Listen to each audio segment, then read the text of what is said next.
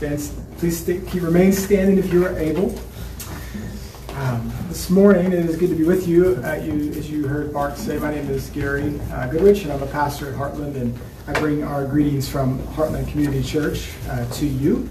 Uh, we pray often for the work here in Andover and for Kirk the Plains, uh, and we're thankful for Rick and, and countless others who have given their time and their energy.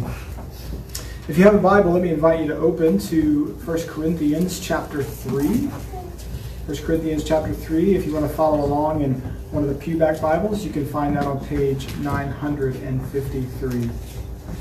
And this morning we're going to be reading uh, from, we're going to read verses 1 through 23. So we're going to read the chapter in its entirety. Again, 1 Corinthians 3 1 through 23.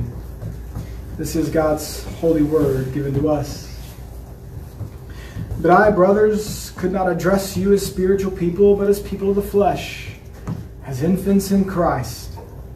I fed you with milk and not solid food, for you were not ready for it.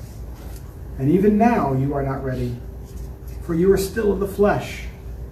For while there is jealousy and strife among you, are you not of the flesh and behaving only in a human way?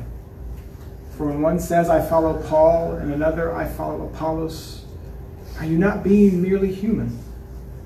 What then is Apollos? What is Paul? Servants to whom you believed as the Lord assigned to each. I planted, Apollos watered, but God gave the growth. So neither he who plants nor he who waters is anything, but only God who gives the growth. He who plants and he who waters are one, and each will receive his wages according to his labor. For we are God's fellow workers. You are God's field and God's building. According to the grace of God given to me, like a skilled master builder, I laid a foundation, and someone else is building upon it. Let each one take care how he builds upon it. For no one can lay a foundation other than that which is laid, which is Jesus Christ. Now, if anyone builds on the foundation with gold or silver, precious stones, wood, hay, or straw, each one's work will become manifest, for the day will disclose it, because it will be revealed by fire. And the fire will test what sort of work each has done. If the work that anyone has built on a foundation survives, he will receive a reward. If anyone's work is burned up, he will suffer loss, though he himself will be saved, but only as through fire. Do you not know that you are God's temple, and that God's Spirit dwells in you? If anyone destroys God's temple, God will destroy him. For God's temple is holy, and you are that temple. Let no one deceive himself. If anyone among you thinks he is wise in this age, let him become a fool, that he may become wise. For the wisdom of this world is folly with God. For it is written, He catches the wise in their craftiness. And again, the Lord knows the thoughts of the wise, and that they are futile. So let no one boast in men, for all things are yours, whether Paul or Apollos or Cephas, or the world or life or death, or the present or the future, all are yours. And you are Christ's, and Christ is God's. This is God's holy word given to us in love. Thanks be to God. You may be seated.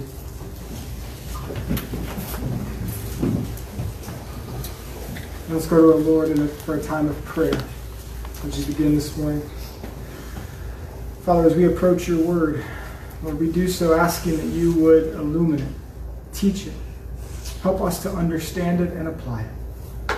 Father, let us not be people who merely gain information, but let us be people who are transformed. We ask that you would open the eyes of our heart and give us eyes to see, ears to hear, and wills to obey.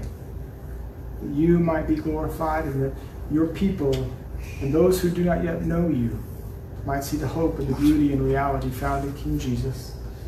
So, Father, may I decrease and may you increase, that you would get all the glory and honor you deserve. In Christ's name, amen. Well, again, it's good to be with you this morning. Uh, 1 Corinthians 3 is a, is a sermon text that, that I worked through uh, over the last several weeks and months, and it, it, I think it's a text that is pivotal for our time. It's pivotal for our time, not only really in the church, but I think even in the broader world, there's some really good applications here that we want to think of. But before we kind of jump into that, it reminded me of a, of a story uh, from when my wife Whitney and I were living in St. Louis, Missouri. We had gathered together for an event with a group of our friends from a church, and, and like so many, the night was going along swimmingly. We were gathering together, we were having fun and conversating and laughing, and, and like so many social gatherings that perhaps maybe you have even had or been a part of, there was a new face in the crowd. There was somebody new that had joined us, and, and the conversations that were going on, and I overheard one in particular conversation that went a little something like this Who are you? Who are you? Tell me a little bit about you. Where did you go to high school? That last question perhaps strikes some of you as a bit odd, perhaps even a bit silly. The question of where, where you went to high school. I mean, we're, we're commonplace questions like, tell me about yourself, tell me who you are. But but where you went to high school? But Whitney and I quickly found out in our four years in St. Louis that this was a very pivotal question, and the way you answered it, because it was kind of a gatekeeper question, the way you answered it mattered a whole heck of a lot.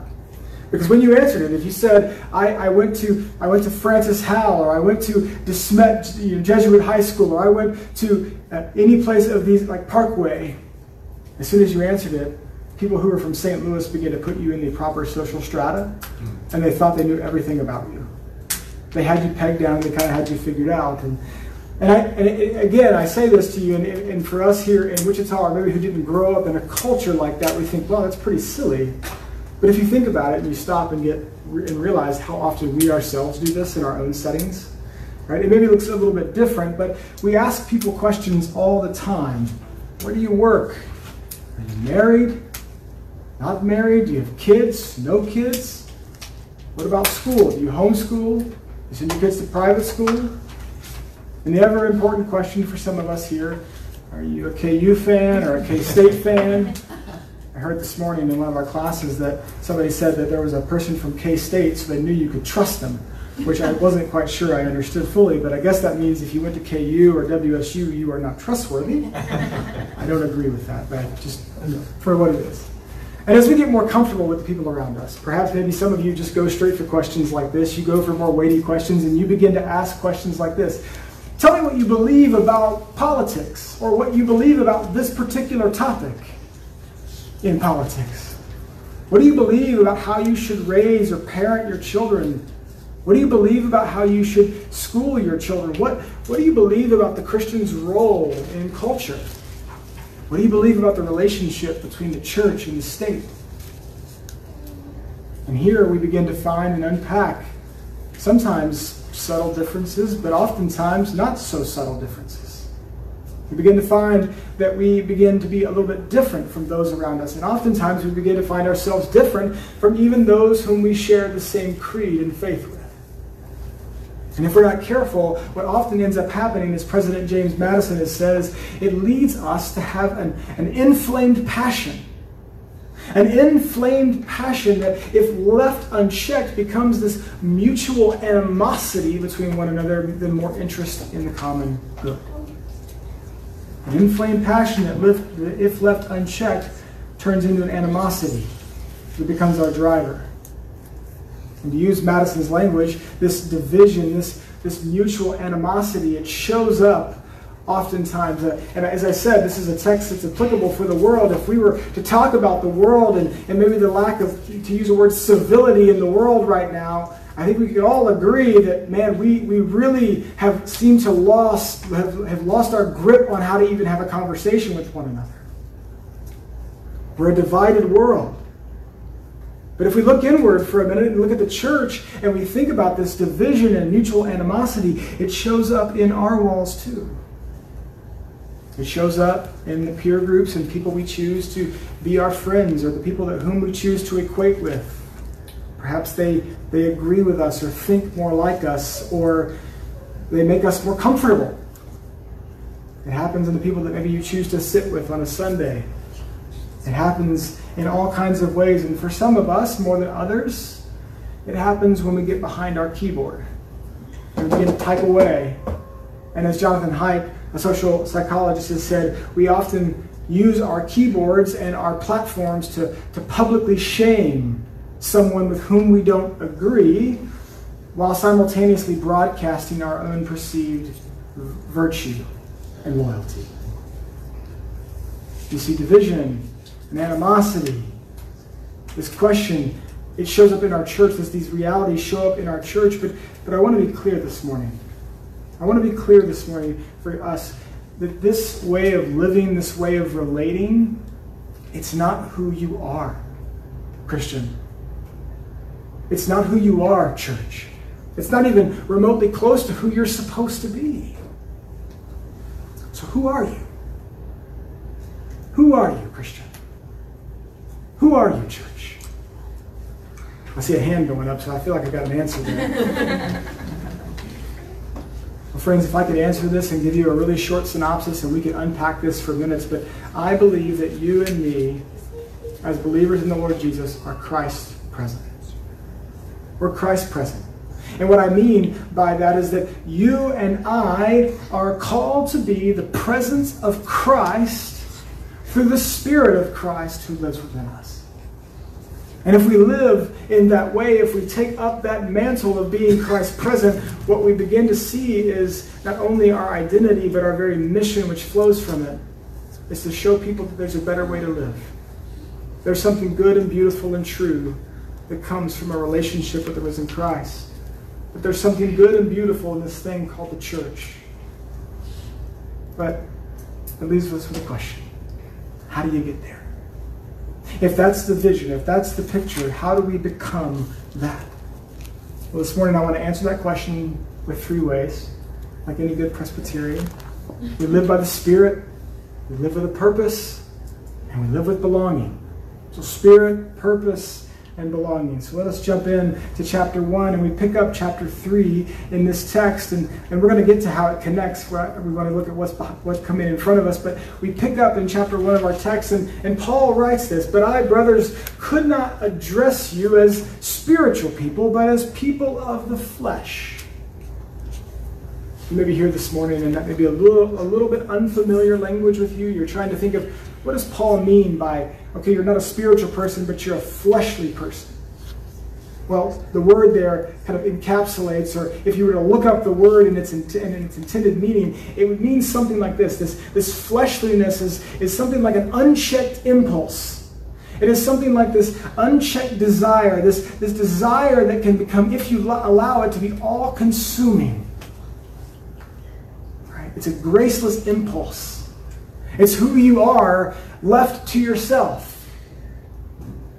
It's the worst parts of you that you want no one to see and that you work really, really hard to hide, or perhaps you don't. It's a different conversation. conversation. Paul says, You are people like this.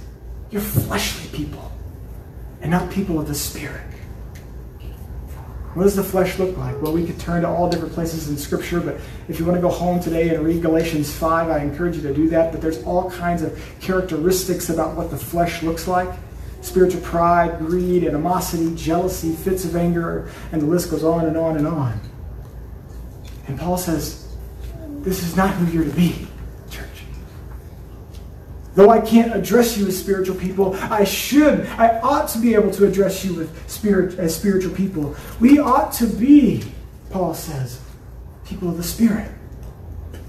People who are maturing in the Spirit. what does that look like? Well, if you back up with me and look at the very end of chapter 2, verse 16. For who has understood the mind of the Lord so as to instruct him? Listen to this.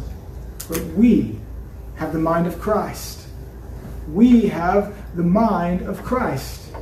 He says that when you are growing in spiritual maturity, when you are growing in being a spiritual person, you, you become, you possess the very mind of Christ.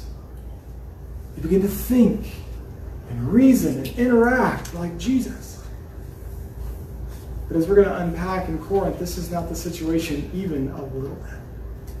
Instead of being a Christ like people, the church in Corinth is riddled with an unruly desire and a graceless impulse of the human heart, to use that definition. That is that fleshliness. And Paul tells us this. What does that begin to look like in the church? What does that begin to look like? It says, Well, for while there is jealousy in verse 3 and strife, among you, you are not of the flesh because you are behaving what? In a human way. You might think of that as a fleshly way, in your natural state. So for the church to be uh, to be unspiritual or to be fleshly or to be or to be human is, is a pe- it means that you are a people who are jealous that, that you live in this chronic state of jealousy and envy and, and what we might call today infighting. Right? Or as Paul says in, in another book, you you are biting and devouring one another. As some of you may know this, and many of you I don't suspect you do, but my wife Whitney and I are parents to two uh, wonderful children. Uh, one, Zoe, who is soon to be five, and Oliver, who is somehow now almost 11 months. Um, and my kids, in many ways, couldn't be different. We'll see, you know, time remains to see if Oliver will catch up to his big sister. If he were to come over to Heartland this morning, uh, probably just a few minutes ago, and you were to listen to us sing the doxology, which we do every Sunday, my daughter is the one uh, who leads the choir. Uh, we don't have a choir, we just lead the whole church, so you can actually hear her over everyone. She is a girl Throughout who. the church. What's that? Throughout the church. Throughout the church, yeah. You might be able to hear it down the other end of the building. So Zoe is a girl who loves loves the attention. She loves to be the center of attention. She loves she loves, she loves to loves to be noticed. And she's got energy and, and she's got this charisma that when she walks into a room, she says, You're going to notice me and you're going to love me or I'm going to make you. and, and when she, when, as she was growing up, and really until about 11 months ago, Zoe had Whitney and I's full attention. And she used every ounce of our full attention. And then in August of last year, Oliver was born. And all of a sudden, things begin to change. As many of you know, with multiple children, all of a sudden, this, this little girl who loved and was, was used to being the center of attention, all of a sudden had to share. And we begin to see things like jealousy cropping up between my four, almost five year old daughter and her newborn baby brother. It might surprise you to say that jealousy and envy creep up around our house a little bit as we have to share attention and share toys and, and even share some cuddle times with my wife. And Zoe doesn't like this. And there begins to be this disunity, this jealousy, and almost this division between her, her and her, her younger brother. We come into the Corinthian church, and Paul speaks to this division, this disconnectedness, this infighting that, that often is wrapped up not in, in so much in, in being the first or second born, but rather the division that's wrapped up in, in Corinth is, is often who you are attached to. Who did you follow? What school of thought were you with? Did you have the right set of ideas? Were you a part of an in group? Were you an insider or were you an outsider?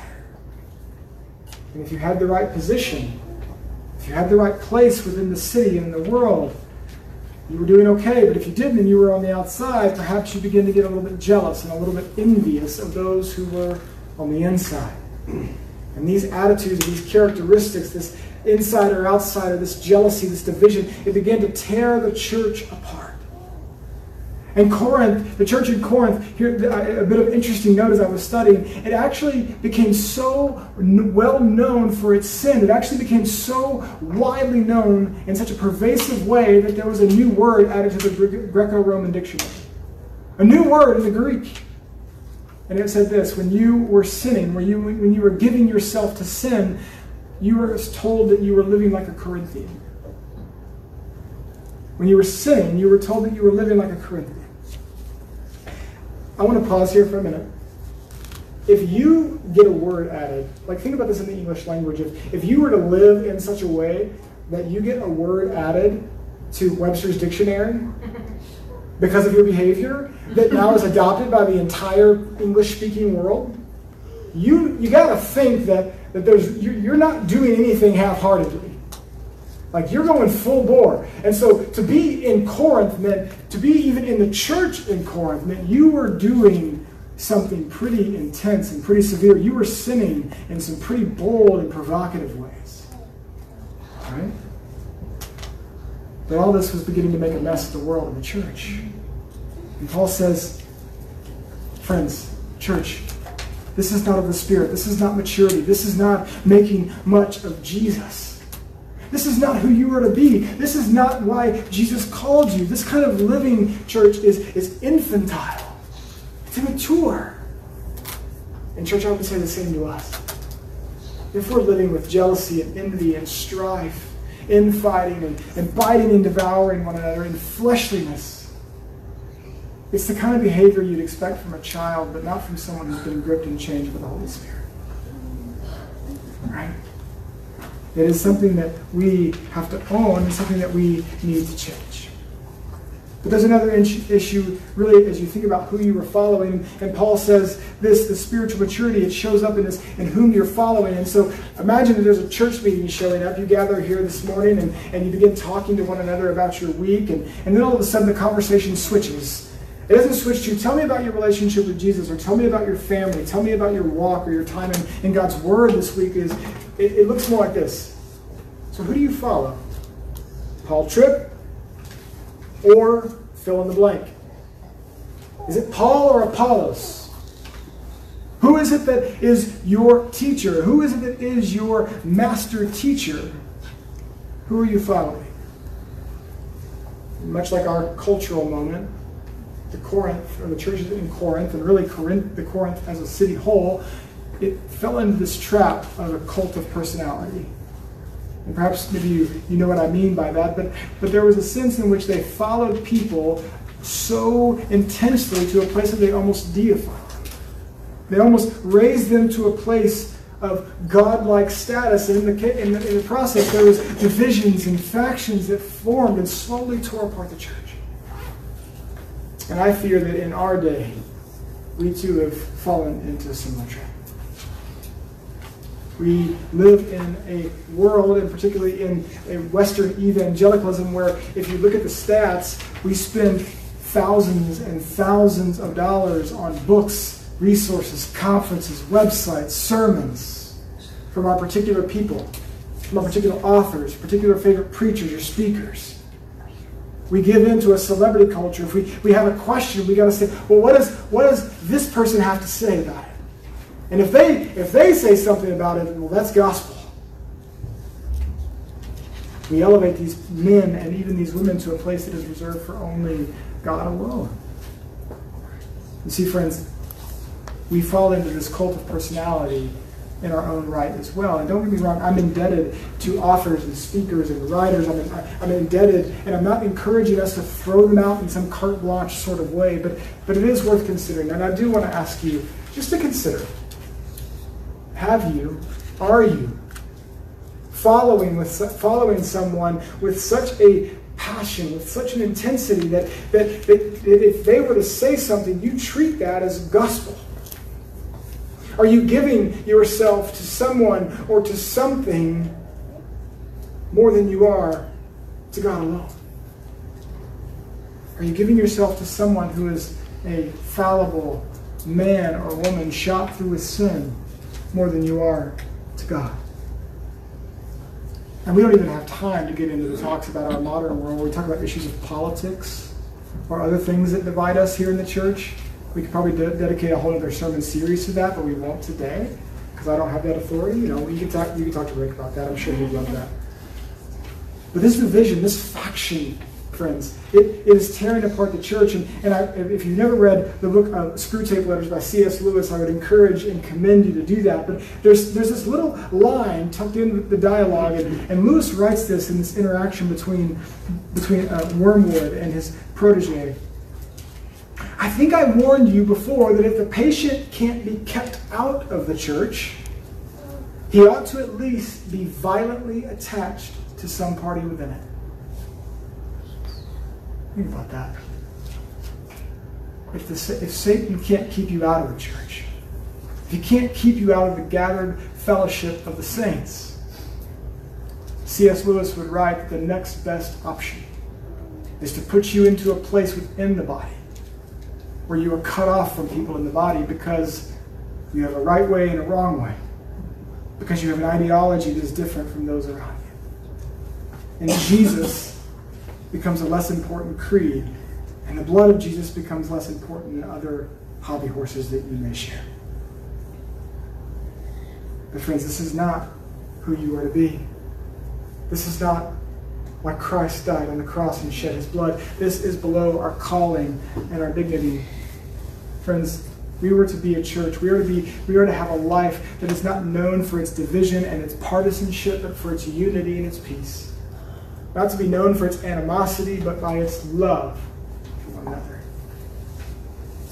for those of you maybe here or perhaps people in your life who, who do not yet know Jesus and you see the church kind of coming apart, maybe whether it's here in this body or, or you watch it across the media or wherever you see it, you see the church and church leaders coming apart at the seams, hear me say that this is not how the church is supposed to be. This is not who the church is supposed to be. And, and I might go far to say that if, it, if the story of Christ coming back and making all things new is true, it will not be how the church is forever. The next thing that we see is that we're called to live not only by the Spirit, but we're called to live with a purpose. To live with a purpose. If I were to ask you this morning, what is your purpose? What is your purpose? Why are you here? Why do you exist? Why do you get out of bed every morning? Author David Brooks asked a similar question to readers to better understand as he was getting ready to write a book called The Road to Character. And he wanted to know what is, what is it that gives shape and meaning to your life? Why are you here? And when he begins to find out through all of his research, sounds really profound. And he says this Who you are, that is what you live for, what you build your life upon or around, not only has a profound impact for your life, but actually reveals your very purpose or your believed purpose for life. And we come back into, into our text, into verse 5, and, and Paul, eh, he asks a similar question. He attempts to answer this question for us, and he writes this What then is Apollos?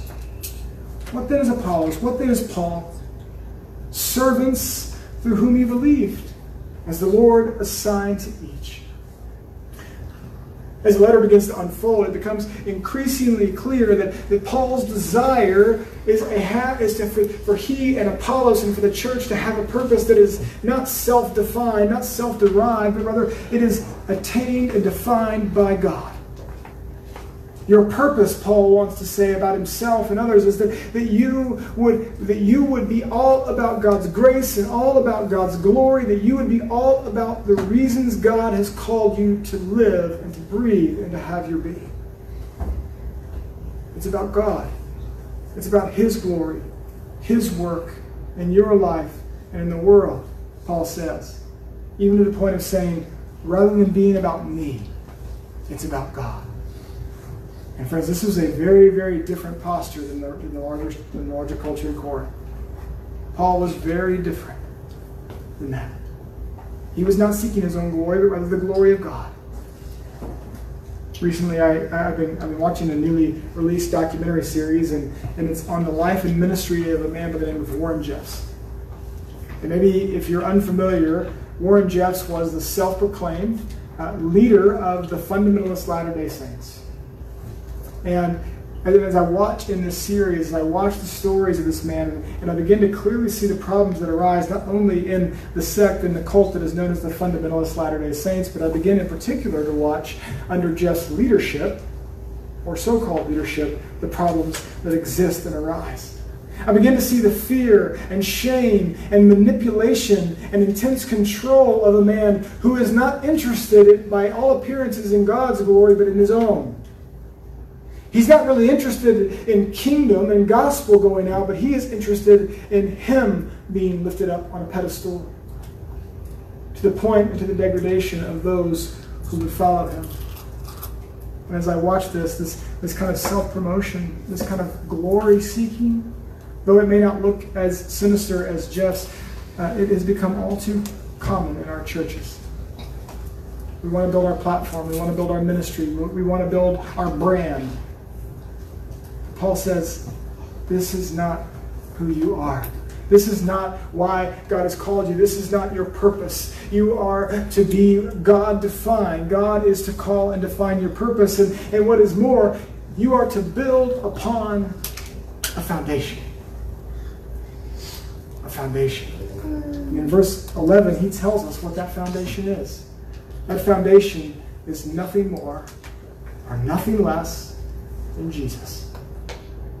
Jesus Christ, the foundation, the very thing that you're to build your life and the church around.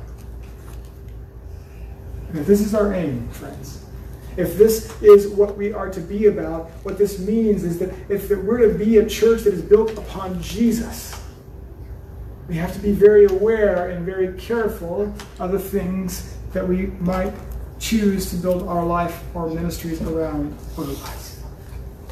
You see, we are called to build our life around Jesus.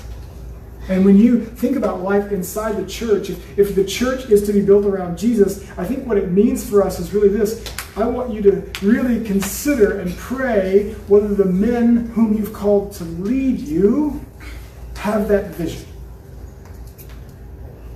Do the men whom you've called to lead have a spiritual vision, a God defined vision that exists for His glory and existing to build upon Jesus and the hope of the gospel, or are they trying to build upon any other number of things? But outside of the church, which is where you spend most of your existence in the everyday reality of life, what foundation are you building your life upon? You see, you are a part of the church. We are the church gathered here, but just in a few moments, we will be the church that is not only gathered, but now sent and scattered. And what are you going to build your life upon? What, what is going to give your life meaning? And are these things going to help build and further God's mission in our city and world? I want you to think of it this way.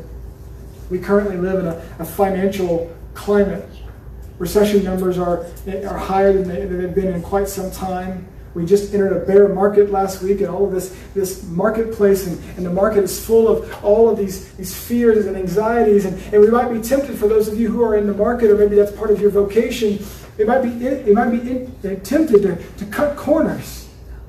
You might be tempted in your business or in your investments to, to cut corners, just to, just to fudge the numbers a little bit, or to do something just a little bit off and to throw your integrity out because your earnings reports and, and your projections don't look all that promising. As a parent this morning, how easy it is to react out of anger and fear and, and frustration rather than getting to the heart of your child's behavior. I know that I'm probably meddling and I'm, I say that to my own self here. But how often, friends, as families, how often as families and neighbors do we say, I want to follow Jesus so much so that my neighbors actually see my faith.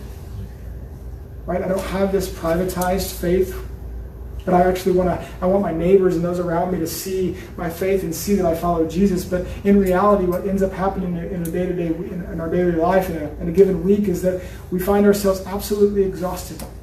After hours, countless hours at the office, or because we just finished our fifth practice of the week or our fifth activity of the week, we're too tired to give anymore. We can't give anymore, and we certainly can't give any to neighbors, and we certainly don't have much of Jesus to give.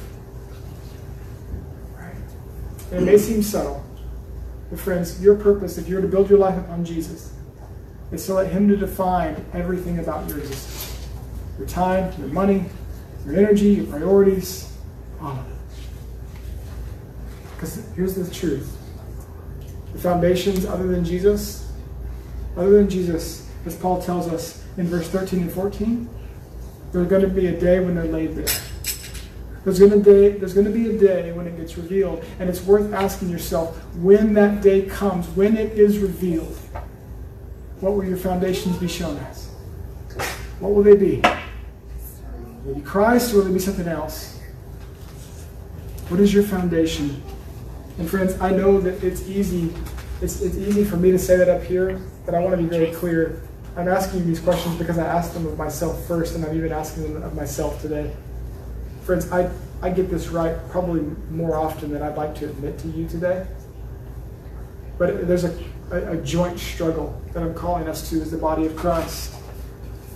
I don't want the things of my life to become a hindrance. I don't want my, my desire for control or, or my desire for material comfort to get in the way of my following Jesus and my effectiveness for Him.